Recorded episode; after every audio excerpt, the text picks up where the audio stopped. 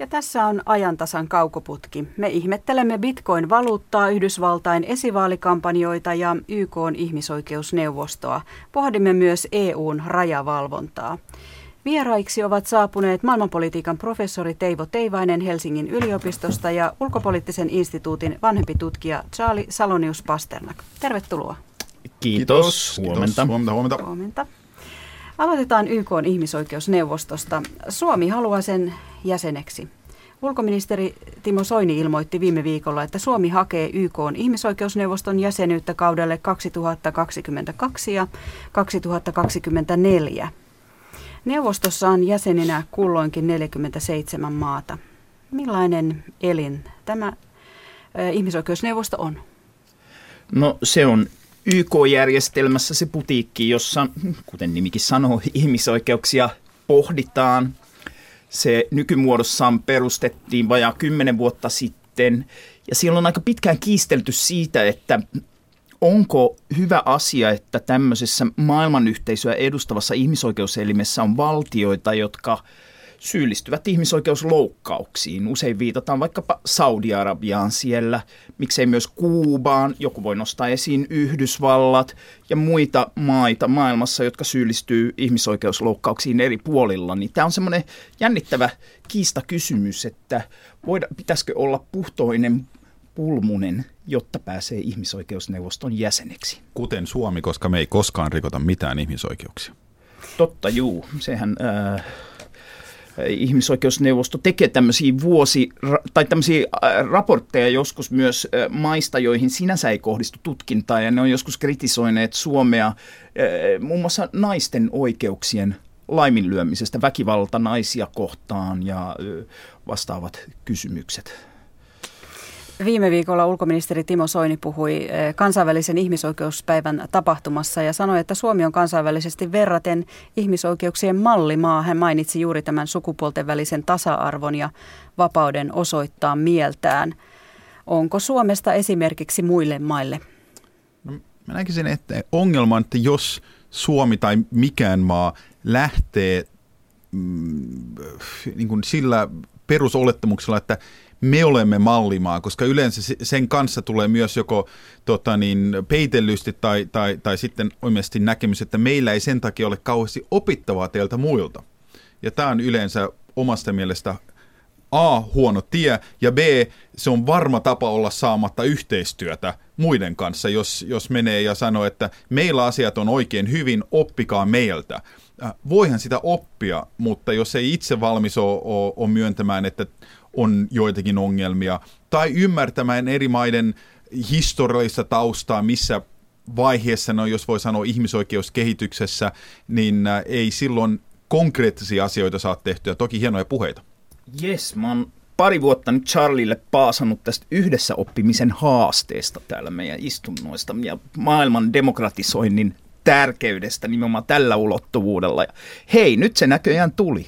Mä oon täysin samaa mieltä. Te olette monta kertaa täysin samaa mieltä. Se on kiusallisen monta. Kyllä, kyllä.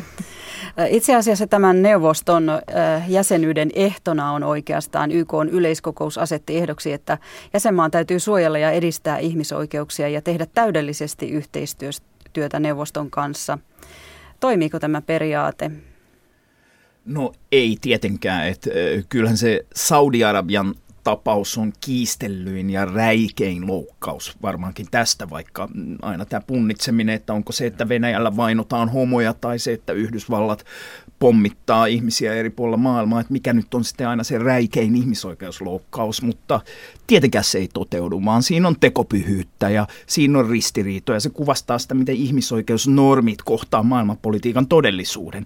Olisiko sitten vaihtoehtona, että meillä olisi vaan semmoinen elin, jonne valitaan niin kuin loppujen lopuksi ei paljon ketään. Ehkä Suomi, ehkä Sveitsi, ehkä joku muu, mutta tota noin, niin, tämä on hankala kysymys. Kuvastaa myös sitä todellisuutta, joka on Suomessa myös keskustelua, että mitkä on ihmisoikeuksia, koska niitähän on pyritty laajentamaan ja laajentamaan ja aina tulee lakialoitteita, että internetin, tietyn nopeuden internetin käyttö pitäisi olla perusoikeus tai ihmisoikeus tai joku muu.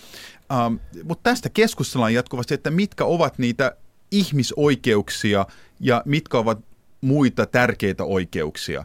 Ja tätä keskustelua käydään niin Suomessa kuin, kuin muuallakin. Ei ole yhtä listaa, josta kaikki olisivat samaa mieltä ja tämä nyt on yksi paikka, mistä näistä asioista ainakin voidaan jotenkin keskustella. Siellä ihmisoikeusneuvostossahan tämmöiset niin uskonnollissävytteiset näkemykset on vahvempia kuin joissakin muissa ihmisoikeuskeskusteluissa, että osittain islamenemistöisten maiden ja miksei myös joidenkin kristillisten painotusten myötä, ja se joskus tuntuu vähän sokeraavalta joillekin sitten sekulaareille, maallistuneille ihmisoikeusaktivisteille, jos puhutaan vaikka perhe perheeseen liittyvistä oikeuksista. Sitä on myös arvioitu, että se keskittyy liikaa Israelin pohtimiseen. Siitähän ne on sitä kritisoinut pitkään ja pitää paikkansa, että ilmeisesti Israelin kohdalla on avattu enemmän tämmöisiä tutkintoja tai selvityksiä kuin muiden maiden kohdalla yhteensä, että kyllähän siinä tämmöinen niin kuin Israel-painotus on ollut, mikä on helppo arvella, että sitten vaikka Yhdysvaltojen – Kanadan ja muiden, jotka tätä on kritisoinut näkökulmasta, tämä on ongelma. Yhdysvallathan kieltäytyi aika pitkään osallistumasta tämän elimen toimintaan, mutta Obaman myötä Yhdysvallatkin on ollut siinä mukana ja ollut myös jäsenenä. Siirrytään sitten toiseen aiheeseen, sähköiseen digitaaliseen valuuttaan bitcoiniin. Charlie, kilisivätkö sinulla jo bitcoinit lompakossa? Ää, no ei, ei lompakossa kerran on, on virtuaalivaluutta, ää, eli jo, jollakin kovalevyllä, toivottavasti parilla kovalevyllä niin, että ne ei häviä, niin, niin, ää, niin voisi löytyä. Kerrotaan siis tähän väliin, että bitcoin-maksut tapahtuvat internetissä ja siirrot tallennetaan siellä yhteiseen kirjanpitoon, että bitcoinit eivät juurikaan kilise. Teivo, onko sinulla mitään henkilökohtaista suhdetta tähän bitcoiniin? Ää, ei ole virtuaalilompakossa bitcoineja, että sellaista henkilökohtaista suhdetta ei ole. Toki intohimoinen suhde bitcoiniin liittyviin kysymyksiin, niin kuin aika moniin muihinkin kysymyksiin täällä, että mitä se tarkoittaa valtiorahan monopolin tulevaisuudelle maailmassa, onko sieltä löytynyt semmoinen ratkaisu digitaalisen valuutan kysymyksiin, jotka meillä on edessä aivan väistämättä, että et, et, niin ne mahdollisuudet käyttää tietoverkkoja myös – valuuttojen luomiseen, niin, niin, niin totta kai siinä avautuu huikeita tulevaisuuden näkymiä. Ja pystyykö valtio pitämään kiinni siitä niin kuin monopolistaan taata valuutta, niin kuin nykyään näillä kaikilla rahoilla, mitä me normaalisti mietitään rahaksi on. Että siellä on valtioiden pyssyt viime kädessä takana. vähän bitcoin-tietoutta tähän väliin. Yhden bitcoinin arvo on tällä hetkellä noin 400 euroa ja arvo on vaihdellut rajusti viime vuosina – se on sijoittajille ehkä hankala valuutta. Bitcoineja voi olla korkeintaan 21 miljoonaa ja tämä taso saavutetaan noin vuonna 2100, arvioi Bittiraha-yrityksestä toimitusjohtaja Henry Brade. Mutta hän saa nyt seuraavaksi kertoa, millainen on Bitcoin-lompakko.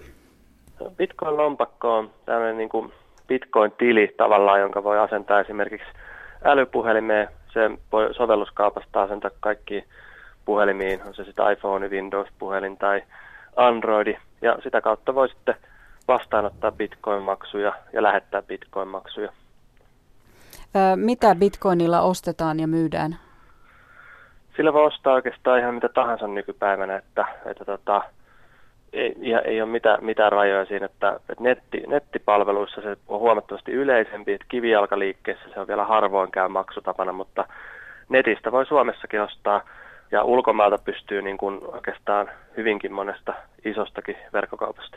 Henry Brade, miten itse käytät kotikonnuilla bit- bitcoinia?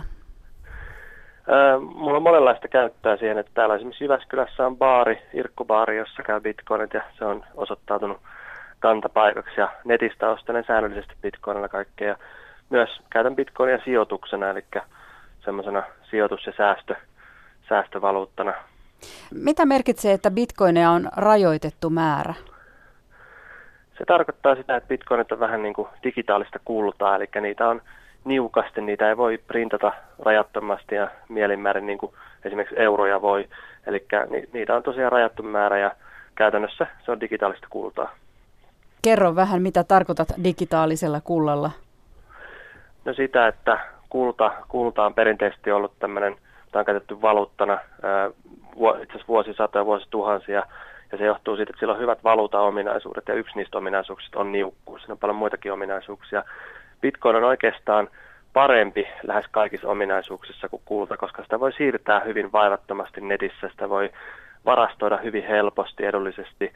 Sen, pystyy, niin kuin, sen käyttö on paljon helpompaa kuin kullan niin kuin tämmöisenä maksuvälineenä, mutta sen niukkuus on kuitenkin jopa niin kuin vielä, vi, vielä niin kuin kehittyneempää kuin kullassa, eli niitä on rajallinen määrä, niin, se oikeastaan Bitcoinissa nämä valuutan ominaisuudet on todella niin kuin vahvat. Ja mitä sanot rikollisesta toiminnasta ja bitcoinista? Sanotaanko, että bitcoinia käytetään jonkin verran rikolliseen toimintaan, niin kuin käytetään eurojakin. Ja sanotaanko, että euroja käytetään huomattavasti enemmän, että bitcoinilla niin kuin tehtävä rikollisuus on vielä aika pienimuotoista. Näin sanoi toimitusjohtaja Henri Brade. Haluatteko kommentoida? Ää, ensimmäinen muuten ostos, kun mä mietin, että hän ostaa olutta Jyväskylässä, jota bitcoineilla tehtiin, oli, että 10 000 bitcoinia maksoi kaksi pizzaa. Ja nykyään yksi bitcoini on noin 400 euron arvoinen, niin tämä kuvastaa sitä, miten valtavasti se heittelee se valuutan arvo joka, joka sitten joillekin bitcoinin kriitikoille on osoitus siitä, että ei tämä oikein niin kuin pysty vakiintumaan, kun ei siellä ole sitä valtiota tai valtion kaltaista instituutiota taustalla.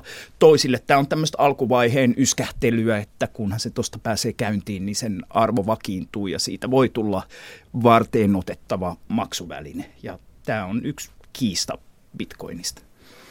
Charlie, no, sinulla on jotain kokemuksia jo. Mä, eh, mä ajattelin vain tuohon, tämä valtiotakaus, siis mä ymmärrän, koska me asutaan vieläkin valtiokeskeisessä järjestelmässä, äh, mutta eihän valtion takaus on mikään takaus, että raha on stabiili. Otetaan nytten Weimar, Saksa tai äh, Zimbabwe Afrikassa, äh, eihän nämä ole olleet stabiileja rahoja, äh, joten se valtiotakaus ei ole se, se tavallaan epästabiiliuden mittari, mutta se volyymi. Äh, aivan kuten äh, jos jollakin yrityksellä on hyvin rajoitettu pieni määrä osakkeita, yksi henkilö myy osakkeensa, niin yhtäkkiä se hinta heittelee hyvin paljon sama tavallaan vaivaa bitcoinia nytten. Jos käyttäjiä olisi satoja miljooneja, äh, miljardi, äh, niin kenelläkään ei olisi tavallaan kykyä heittelehtiä sitä arvoa yhtä paljon. Niin se on volyymikysymys, ei oman näkemyksen mukaan tämä valtiotakaus äh, kysymys. Mä ymmärrän sen, että valtioita, äh, pankkeja, muita organisaatioita, jotka on tottunut kontrolloimaan tätä, niin tähän on pelottava ajatus, että jostakin muusta vaihdannasta tulisi tavallaan yhtä helppoa mutta ei heidän kontrollin alaista.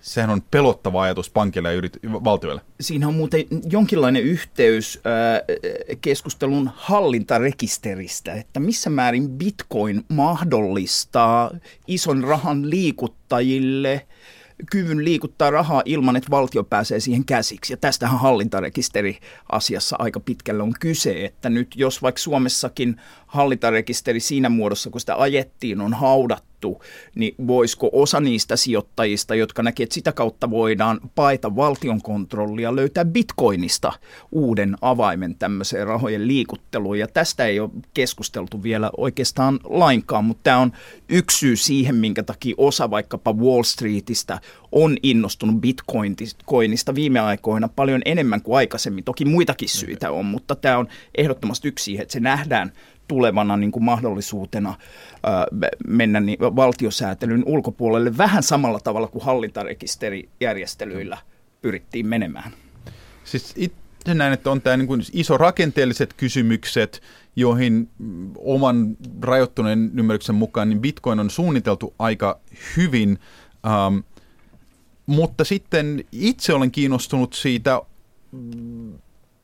koska se tässä maailmassa, missä enemmän ja enemmän meidän omassa tiedossa käyttäytymisestä löytyy jostakin tiedostossa tai hyvin monesta oikeastaan, niin mahdollisuus maksaa ja ostaa asioita ilman, että se linkitetään minuun, on periaatteellisella tasolla hyvin tärkeää. Joku voi sanoa, että no, ellei tee mitään rikollista, niin mitä eroa siinä? No sanotaan nyt, että ähm, heavy rockari, äh, joka on vielä jonkun prätkä tota, niin, jengin jäsen, niin hän pitääkin Hello Kitty-videoista. Niin ehkä hän haluaa ostaa ne Hello Kitty-videot käteisellä, eikä jättää merkinnän, että hän on nyt ostanut bissejä ja Hello Kitty-videoita viikonlopun ajan vietoksi. Eli mä sanoisin, että kaikilla voi tulla tilanne eteen, jossa he haluaa ostaa jotain ilman, että siitä jää heti sähköinen merkintä ilman, että se on mitenkään laillista, ää, lai, laitonta toimintaa, niin tämän takia kiehtoo ajatus, että meillä on joku käteisen tyyppinen maksuväline. Tosin Bitcoin on siinä mielessä helpompaa, että voin myös maksaa jollekin Australiassa vähän helpommin kuin lähettää käteistä kirjekuoressa, joka monessa paikassa on laitontakin. Ja mieti, jos ei olisi rahaa ollenkaan, se voisi vaan hakea se Hello Kitty jostain, eikä tarvitse edes maksaa mitään. Että aina on niin kuin kaikenlaisiin niin kuin hienoilta kuulostaviin, vapautta edistäviin järjestelmiin liittyy sit se, että sitten jotain muita sääntöjä puretaan samalla, joista voi olla sinänsä jotain hyötyä. Siis täm, tämä on aina, tuli esille tämä, että voiko käyttää laittomiin tarkoituksiin, voi. Siis mm. kaikkia voi käyttää laittomiin tarkoituksiin, jos näin haluaa. Uh, mutta tota, niin, uh, eihän se tarkoita, että se itse asia tai, tai sanotaan laki olisi huono vain, koska sitä voidaan, jotkut voi väärinkäyttää sitä. Joo, kyllä tähän liittyy sellaisia valvonnan ja vapauden valtavia kysymyksiä, jotka varmaan tulee lähivuosina laajemman keskustelun piiriin. Jos ajattelee jo, että käteisen hakeminen joistakin pankeista maksaa jo tässä vaiheessa, ja saadakseni palkan, se on pakko lähettää suoraan tilille. Eli minun on pakko maksaa siitä, että voin käyttää käteistä ja siinä mielessä ostaa jotain anonyymisti. Tämä on toinen tie ulos siitä ongelmasta. Oletko Charlie huolissasi enemmän siitä, että yhteiskunta valvoo vai että iso kauppa valvoo, mitä teet ja mitä ostat? Äh, riippuu hyvin paljon tilanteesta. Äh, on vähän, sanotaan näin, että aina löytyy taas joku aluksi positiivinen käyttäjä, sitä voidaan käyttää sen vastaan. Otetaan nyt yhtenä esimerkkinä meidän liikkumista ja terveydentilaa tarkkailevat erinäiset kellot ja muut mittarit. Äh, se on ihan mukava muistaa muistutus, että hei Charlie, nyt olet istunut 45 minuuttia, että aika, aika liikkua. Mutta kuten Yhdysvalloissa jo mm, on, on, on suunnitteilla, niin kun nämä linkitetään sinun henkilökohtaiseen vakuutusmaksuun, ähm, niin silloin ollaan hyvin vaarallisella tiellä omasta mielestä, koska kaikki – kaikkien terveys ei liity siihen, että miten paljon ne on juonut vettä sinä päivänä tai liikkunut sinä päivänä. Voi vain olla huonompi terveyspiste. Uh, niin mä näen tämän hyvin ongelmallisena, jos näitä eri osia ruvetaan linkittämään. Um, ja eittämättä näin varmaan tulee käymäänkin. Ja on jo käynytkin. Kyllä. Tämä on siis ajantasan kaukoputki. Studiossa ovat professori Teivo Teivainen ja vanhempi tutkija Charlie Salonius Pasternak. Nyt puhutaan EUlle kaavailuista uusista rajavalvontajoukoista. Euroopan komissio esittää tänään unionin rajojen vartioinnin parantamista. Komission arvellaan esittävän, että EU voisi lähettää jäsenmaahan joukkoja ilman tämän maan suostumustakin. Kyse olisi uusista raja- ja rannikkovalvontajoukoista. Mitä tämä herättää teissä? Millaisia ajatuksia? Kyllähän siinä isketään aika voimakkaasti semmoiseen valtion itsemääräämisoikeuden ytimeen. Ja äh, ihan kiinnostavaa nähdä suomalaista keskustelua, jossa on ehkä vähän semmoisia ulottuvuuksia, että kyllä muille, mutta ei meille. Että me kyllä täällä hoidetaan itse omat rajat hyvin, mutta jos tuolla vaikka Kreikan suunnassa, jossa ne ei kuitenkaan osaa hoitaa yhtä hyvin näitä juttuja ja muitakaan juttuja, niin, niin tulee jotain, niin ehkä sinne sitten voisi lähettää. Ja sitten taas tämän tyyppinen kaksoistandardi ei oikein toimi eurooppalaisella tasolla. Niin tässä on kiinnostava keskustelu meneillään. En usko, että menee sellaisenaan läpi, kun komissio on sitä ajan. En, ja voin vaan sanoa, että siis se, että komissio käyttää aikaansa tähän, niin eikö niillä oikeasti ole mitään parempaa tekemistä kuin mennä näin syvälle valtiosuvereniteettikysymykseen. Äh, on iloinen, että tähän saakka ainakin Suomen poliiti- johtavat poliitikot, jotka on kommentoineet tätä, on, on lytännyt ajatuksen. Ähm, se ei toimisi Suomelle, mutta emme nyt oikein näe, että miksi se toimisi millekään muulle äh, valtiolle. Tämä tuntuu tällaiselta, miten sanoisi kauniisti, komission täydelliseltä paniikkinapin painamiselta äh, liittyen ähm, tämän vuoden, kesän, syksyn ähm, äh, pakolaiskysymyksiin ilman, että he on ajatellut yhtään laajemmin äh, asioita, tai ainakin siltä vaikuttaa, mutta nähdään, mikä se lopullinen esitys on. Ja tähän väliin liikennetiedote.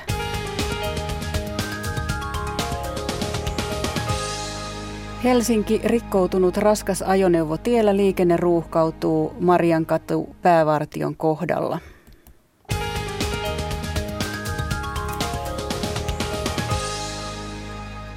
Ja sitten meillä on jälleen uusi aihe. Katsotaan kaukoputkella vielä vähän pidemmälle Euroopasta Amerikkaan Yhdysvaltoihin. Siellä valitaan uusi presidentti ensi vuoden lopulla ja nyt siellä on vasta käynnissä esivaalikampanjat. Otan tähän yhden otsikon amerikkalaisesta lehdestä. Demokraateille Donald Trump ei ole enää naurun asia. Mitä mieltä olette, onko näin? No osalle demokraateista varmaan Donald Trump olisi mieluisa vastaehdokas, koska Donald Trumpin mahdollisuudet päästä Yhdysvaltojen presidentiksi on äärimmäisen pienet. Republikaanipuolueen ongelma, että hänen mahdollisuutensa päästä republikaanipuolueen ehdokkaaksi taas on kohtalaisen suuret tämän hetken tilanteen kulmasta. Ja, ja kyllä monet demokraatit varmaankin toivoo, että juuri Donald Trumpista tulisi vastaehdokas. Näin näkisin sitten laajemmin tähän eh, naurun asian. Mä sanoisin, että eh, Trump ei ole eh, muun kuin ehkä hyvin ironisen naurun asia melkein kenellekään amerikkalaiselle, joka tavallaan välittää sen maan poliittista keskustelukulttuurista, mutta ähm, tämän symptom of the times voisi, voisi kai sanoa. Ähm, samaa mieltä Teivon kanssa, että demokraatit varmaan haluavat nähdä, että Trump voittaa republikaanin esivaalit, koska häntä vastaan olisi äh, ehkä mikä tahansa demokraattiehdokas äh, voitokas. Kyllä, sekä Hillary Clinton että Bernie Sanders todennäköisesti voittaisi helposti äh, Donald Trumpin.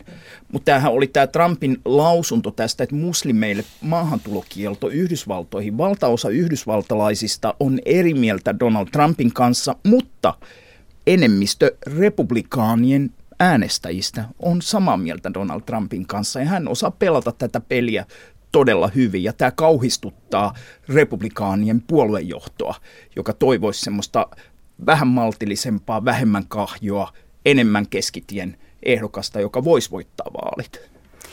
Puhutaan ensin näistä demokraateista vähän. Hillary Clinton on siellä vahvin ehdokas, mutta jääkö Clintonille ja hänen ajatuksilleen tilaa, kun täällä on tämmöinen Trump-show menossa? Saako hän huomiota?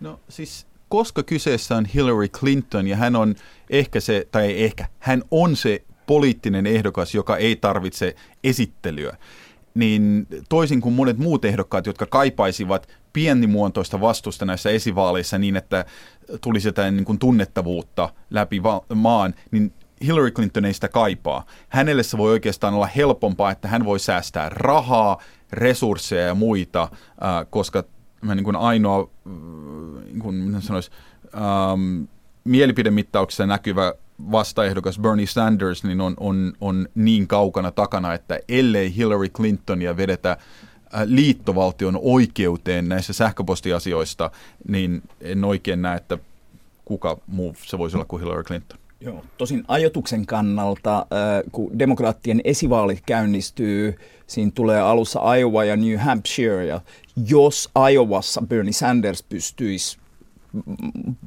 voittamaan, yllättämään, mikä ei ole täysin mahdotonta. Hillary Clinton ei ole niin paljon edellä Hän, hän ei tarvitse ens, ens voittaa, niin, hän voi niin. vain niin kun, ja, jos ja, hän hävii vain 15 prosentilla, ja, niin se on okei, koska silloin hän on niin kun odotuksia paremmin. Mutta mut taas New Hampshireissa hänellä on taas paremmat mahdollisuudet, niin siitä voisi tulla sellainen yllätysalku, joka voisi kääntää sen. Itse uskon kyllä, että Hillary Clintonista tulee demokraattien ehdokas, mutta on kiinnostavaa, että siellä on avoimesti sosialistinen henkilö näin vahvoilla Yhdysvaltojen presidentin vaaleissa. Tämä on tavallaan ennen kuulumatonta, että äh, miten hyvin Bernie Sandersilla on mennyt. Tavallaan republikaanilla, äh, siis demokraatilla on ongelma päinvastainen kuin republikaaneilla. Käytännössä on vain Hillary Clinton. Jossakin äh, puolueen syövereissä varmaan ollaan jo esirekrytoitu mahdollinen tällainen tota, niin, äh, pelastava enkeli, jos käy niin, että Hillary Clintonista oikeusongelmien takia ei vain voi tulla puolueen ehdokasta. Eihän puolue halua nyt sanotaan tuomittua tai lähes tuomittua rikollista laittaa ehdolle, äh, mutta varmaan se suunnitelma pidetään hyvin visusti piilossa. No sitten republikaanisella puolueella on paljon ehdokkaita. Voiko siitä tulla vielä loukku puolueelle, kun puolueen valitsijamiehet kokoontuvat ensi kesänä? Jos kukaan ei saa huomattavaa enemmistöä? No siellähän puhutaan äh, aika paljon siitä, että suunnitteleeko puoluejohto sitä, että jos, etenkin jos Donald Trump saa enemmistön esivaaleissa, että tulee tämmöinen tota, äh, takahuoneessa käytävä ää, valitsijakokoustilanne, jossa sitten koitetaan päästä semmoiseen kompromissiin, että löydettäisiin joku muu ehdokas. Aivan selvää on, että merkittävälle osalle puoluejohtoa miellyttävin ehdokas niistä, joilla on mahdollisuuksia, olisi Marco Rubio, jonka mahdollisuudet on mun mielestä vielä kohtalaisen hyvät päästä republikaanien presidenttiehdokkaaksi, vaikka just nyt ei ehkä näytä siltä. Ja tämä tällainen niin kuin, takahuone backroom dealing skenaario, niin näinhän se on, oli vuosikymmeniä pitempäänkin, äh, mutta äh, sanotaan, että se loppuu 60-luvun lopussa 70-luvun keskivaiheisiin saakka nykyisin ne ovat sen puolueen ja ehdokkaan suuri show, jossa halutaan tavallaan uudelleen lanseerata se ehdokas, pyyhkiä pois kaikki ne rosot, jotka esivaaleissa tuli ja, ja, ja mitä mieltä ollaan oltu esi, eri asioista, vaan nyt e, näytetään uus, u, uudet kasvot samalle ehdokkaalle. Ähm, sen takia se on hyvin merkittävä ähm, asia ja, ja puoluejohto ei haluaisi, että siitä tulisi tällainen vanhan ajan äh, tota niin, mediatarina, jossa on, on puolueen sisäistä taistelua. Olen varma, että he yrittää jo pitkälle ennen sitä äh, varmistua siitä, että Donald Trump ei äh, saa minkäänlaista enemmistöä. Äh, kuullaan varmaan, jos ensimmäisessä parissa osavaltiossa Trump on menestykäs, ruvetaan kuulemaan kahta asiaa. Yksi on, että Trump ei mitenkään voi voittaa päävaaleja, aivan samaa mieltä. Äh, ja toinen on, että nyt on, on aika republikaanien sitten ähm, koota itsensä yhden ehdokkaan taakse, ja mä epäilen myös, että kyseinen ehdokas on Marco Rubio. Toinen oikeastaan vaihtoehto olisi sitten Ted Cruz, ja mole, molemmis, mole, molemmillahan on se, ja se mikä Trumpissa huolestuttaa republikaanien puoluejohtoa, on, että tulevaisuuden kannalta republikaanien pakko onnistuu houkuttelemaan vähemmistöjä, siis latinoita, mustia, jotka on perinteisesti äänestänyt aina demokraatteja. Ja se, semmoisella niin ei-koulutetun valkoisen niin kuin, ö, väestön osan niin kuin, turhautumisen äänillä, niin niillä ei kuljeta kohti tulevaisuutta.